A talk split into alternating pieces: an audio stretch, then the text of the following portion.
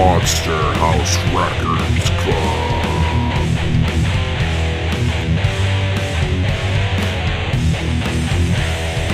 And here's your host, Eddie Monster.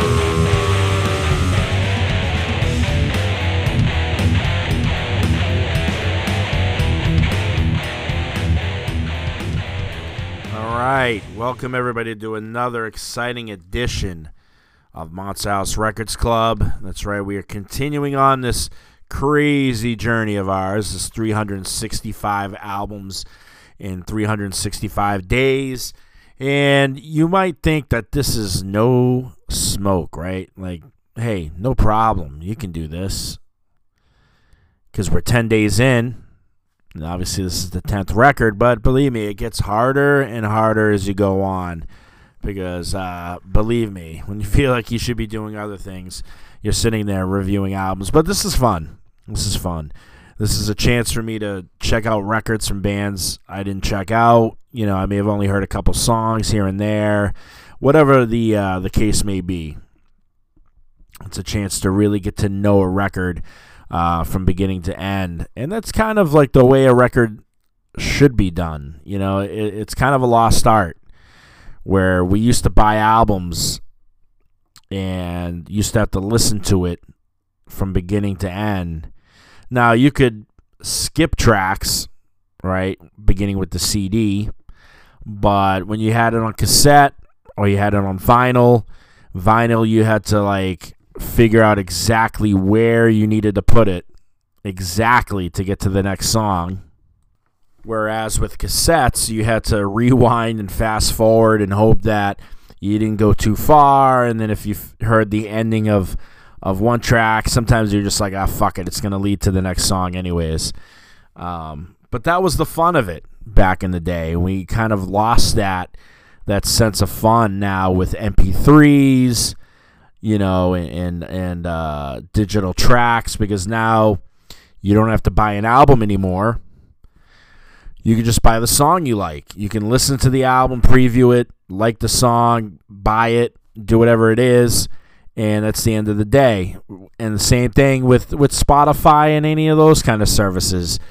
You can listen to a record, sure, right? But you can see how popular the the tracks are, and then you just pick and choose by that way too. And that's kind of where the art of buying albums has been lost. You know, it's because of it's because of digital. Digital's kind of ruined it. That's why I get so excited when I see that vinyl sales are at an all-time high. You know what I mean? Because it's it's nice. It means you're actually listening to the album the way it should be listened to. But you know that's another argument for another day. All right, so as always, you can listen to the show and any of the new or arc or ar- excuse me archived episodes by going to pedal to the metal radio show.blogspot.com again pedal to the metal radio show.blogspot.com that is the place to go. All the episodes are there whether it's pedal to the metal whether it's Monster House Records Club you choose what you want to listen to. And uh, if you want to follow either show the links are in the description below. So it's as easy as that um, all right, so as I was saying, we've got a great record for you guys today. I don't know if you know what Fear Inoculum is or who it was by. Uh, if you did, kudos to you. Uh, but it's an album by a band that I feel is very important to the scene. Um, just because of the things they were able to do and the things they are able to do and stretching out how long it takes for another album to be released, right? We all know Tool's track record, and uh, Fear Inoculum is their latest album. It's the fifth studio album, and it was their first album in 13 years. That's right, 2006's 10,000 Days was the last album that had come out from these guys, and apparently it was all due to um, you know, creative differences, legal reasons, all sorts of things led to such a delay in this album coming out. But the album came out, on August 30th, 2019. And thank God for that. Featuring the usual suspects Maynard James Keenan on vocals, Adam Jones on guitar, Justin Chancellor on bass, and Danny Carey, the one and only, on drums. And uh, just to get you kind of feeling where this album was on the charts wise, uh, it went number one in Australia, Belgium, Canada, New Zealand, Norway, Portugal, and the U.S. Billboard Top 200, making it the third album in a row from Tool to go number one. And just a fun fact it knocked Taylor Swift out of the number one spot, which uh, nobody thought would ever was ever going to be done. But if there was a band to do it, it was going to be Tool, and Tool sure as hell did it. So kudos to them. Uh, the album also went number two in Switzerland, Scotland, Italy, Germany, and Finland, going number three in Austria, Holland, and Spain, and number four in Denmark, Ireland, and the UK. Not too shabby. It's also been certified gold in the United States, which means that the album has sold more than 500,000 copies, which uh, may seem like a lot these days, right? And it is true. These days, selling 500,000 copies is a big thing because a lot of metal bands barely sell over 200,000 these days thanks to digital. Whereas back in the day, 500,000, yeah, it was cool if it was your first record and you sold 500,000 copies. But once you've gone platinum and various other things on other records, selling five only 500,000 copies is considered a downgrade for a lot of bands. So it's just funny that, you know, it's such a good thing now to go gold. Uh, but yeah, the album very celebrated. It it was nominated for two Grammys. Uh, we'll go over those when we get to it. Uh, but before we do, remember we check every track. We grade it on a zero to five star system. If you're just joining us for the first time ever, this is how we do it. And then at the very end, we take every track that we've graded on a zero to five star system, we total it up, average it out, and that is your overall grade for the album. All right, so now that you know that, we're going to take a little bit of a break. When we get back, we're going to go over Fear Inoculum by Tool.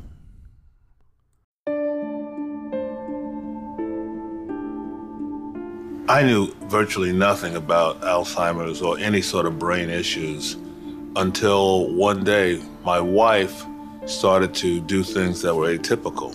Sudden outbursts, uh, becoming repetitive and asking questions. You have this tapestry just creating who you are based on 100 billion nerve cells and hundreds of trillions of connections mm-hmm. making a network. And this disease comes in and every day relentlessly, insidiously just tears that tapestry apart. If you've got a heart and if you care about people, you don't want to see anybody go through this. And that's why I'm more optimistic than ever that we're on our way to eradicating this disease with early prediction, early detection, early intervention. Find out more at curealz.org.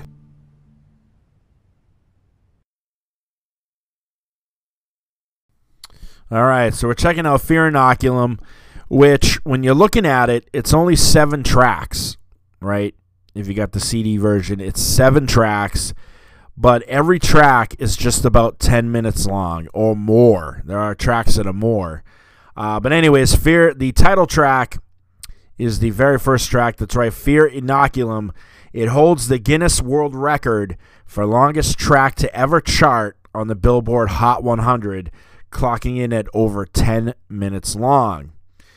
The beginning has a very Middle Eastern feel to it with the drums and the keys before Chancellor comes in with that signature bass sound that Tool's always been known for. It's a track that's all about rejecting fear and negativity, and it was nominated for a Grammy for Best Rock Song. However, uh, Best Rock Performance, I should say. That's how they call it. Uh, and I should say it did not win for this one. So this one did not win on the on the Grammys, but still pretty cool that it was nominated fun fact knowing that it was it was uh, the longest track ever to chart, so it's a Guinness World Record. Pretty cool. I gave it five stars out of five for final grade. All right. I believe this next track is called Pneuma. It, it almost looks like pneumonia, but Pneuma. It's an 11 minute track that starts off very mellow as it builds in intensity over the course of the 11 minutes, with certain parts focusing on certain instruments like Carey's jaw dropping, amazing drum work. Because Carey is just fucking amazing. Uh, to while Jones has been quoted as saying that his riffs were not difficult to play, but very satisfying, also noting that Chance's bass riff, quote, stays on the original guitar riff, so there are some nice little conflicting moments between the two parts, end quote. Uh, the title of the track is Greek for uh, spirit or soul, so I believe that this is what the overall theme to the song is overall, and I gave that track five stars out of five for a final grade. This is some of the most, and I'm going to just say, a lot of this is some of the most amazing work. Like, this has been worth the wait, if you ask me. Uh, Invincible is the very next track on the record, and the thing I love about this track is that it reminds me a lot of Ænima. Ænima, for those of you guys, I did review, I believe, on moshpitsandmovies.wordpress.com. I believe that's one of the albums I did review from Tool, and it's one of my favorite, favorite Tool records. Uh, I remember my brother introducing me to it way back in the day, and, and just the album cover and everything that came with it alone just fucking fascinated me about Tool. And I remember seeing Tool at Ozzfest 98 and just being completely fucking blown away by what Tool was. So when I first heard this track, Invincible, it just started bringing me back to Ænima, which is one of my favorite albums for how simplistic but still so amazing sounding with its tribal feel in a track that's searching for the fountain of youth. You know what I'm saying? So just having that alone was good enough for me, and good enough for me to give it a five stars out of five for a final grade. I loved Ænima, one of my all time favorites. Uh, Descending is the next track, and it's a 13 minute track that begins with one of my favorite sounds, which is waves hitting a shore, but it is quickly interrupted by an amazing, crushing riff that matches Keenan's ability to go from calm to frenzied in his vocal style and delivery.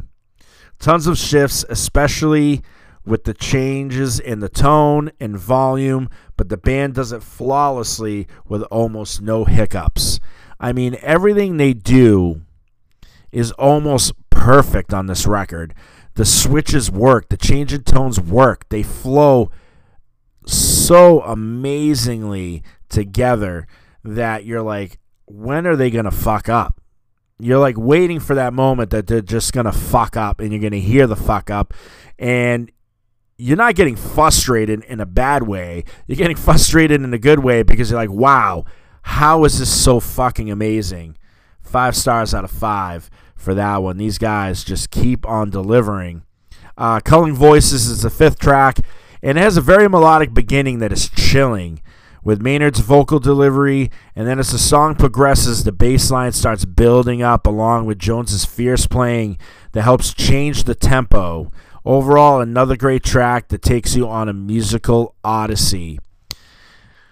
Odyssey is the best word that I can use to describe it. I mean, that's honestly how I felt about Culling Voices. I love the chilling beginning because Maynard's vocal delivery is almost just as chilling as the track is. Uh, but obviously, as the song progresses, he progresses as well, and the band just progresses all the way through.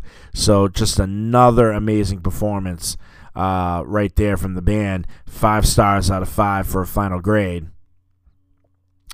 The next track is uh, probably the track that I wasn't too big of a fan of, although I get why they put it in there, I guess. It's called Chocolate Chip Trip, and um, it's the shortest track on the album. I believe coming in at like 4 minutes and 50 or something like that, a little bit over that. Uh, shortest track on the album that has them experimenting with sounds like bells and chimes, just channeling their inner Pink Floyd, and a little bit of Led Zeppelin.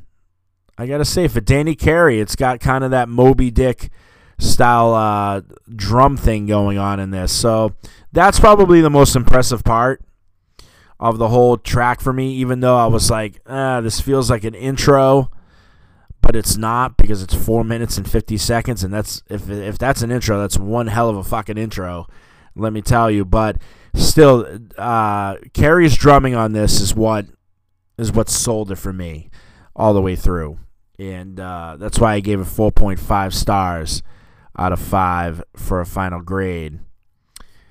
And we move on to the very last track. It's uh, stylized with a seven, but it's pronounced Tempest. So instead of a T, it's a seven. Uh, and it's the longest track on the album at 15 minutes long. That won a Grammy for Best Metal Performance. And when you listen to it, you're going to immediately understand why. And here's one of the things I really say. This, if you ever wanted to look for a track where Danny Carey and Adam Jones, if you're a fan of those two and you're looking for a track where they just absolutely shine, this is the track. They just bring out the the big guns for this one. They bring out the best. The track reminds me of the best of of Ænima or even Lateralus at times. But the thing that is amazing about this track overall, besides them, is Maynard James Keenan. And I'll explain it because he really channels this a really aggressive energy. And if I had to compare it to a past album, while the band is in an Ænima Lateralus kind of phase with this song, he goes even further back, right? And he's going all the way to undertow with how aggressive his vocals are. And I just thought that was amazing. Probably Tempest, in my opinion, if I could give a higher grade than a five, this would be the track that I would give a higher grade to. Probably a six. Six out of five for a final grade. But unfortunately, I can't give sixes. That would just make no sense. A six out of five. Uh, you guys would be calling me full of shit at that point. Uh, but yeah, this is probably the best track on the album. They saved the best for last. Um, of course, it's 15 minutes long, but man, I you know I feel like if you can you know smoke a nice bone and just listen to this, it'd be you'd be like fucking lost in musical fucking notes and and in in the landscape for sure. Uh, so I gave it five stars out of five for a final grade. Not that I'm condoning smoking bones. I'm not condoning that, but if you do, all power to you. Uh, so, anyways, so now we're gonna look at the overall. Right, we take up all these grades, which is six fives and one 4.5, and you get 4.9 for an overall grade. This is so far the highest graded album on the 365 journey, but not the highest graded album overall. So again, I mean, if they had not had Chocolate Chip Trip, this album would be a perfect five stars out of five. But they have that, and unfortunately, that's why it doesn't get five stars. But this is definitely. I saw one person when I was looking at uh, personal reviews, so not like actual critical reviews. One person suggested that if there ever was to be a swan song for any band, they feel that Fear Inoculum should be the album that is the swan song. And I would have to agree. If Tool decided that they were never going to record anything ever again, and then maybe they would tour and just do that, I would be okay with Fear Inoculum being their swan song for sure. I think I would be okay with that. I think it's it's that brilliant and it's that amazing um, of a track. So yeah, I got to give them up. I got to give it up to them for this. This was such an awesome, awesome album. I'm glad I listened to it. And if you're a Tool fan and you haven't checked this out, definitely give it a listen for sure. Uh, you will not be disappointed whatsoever at what you get here. All right. I want to thank everybody for tuning in. We will see you guys tomorrow right here on Monster House Records Club.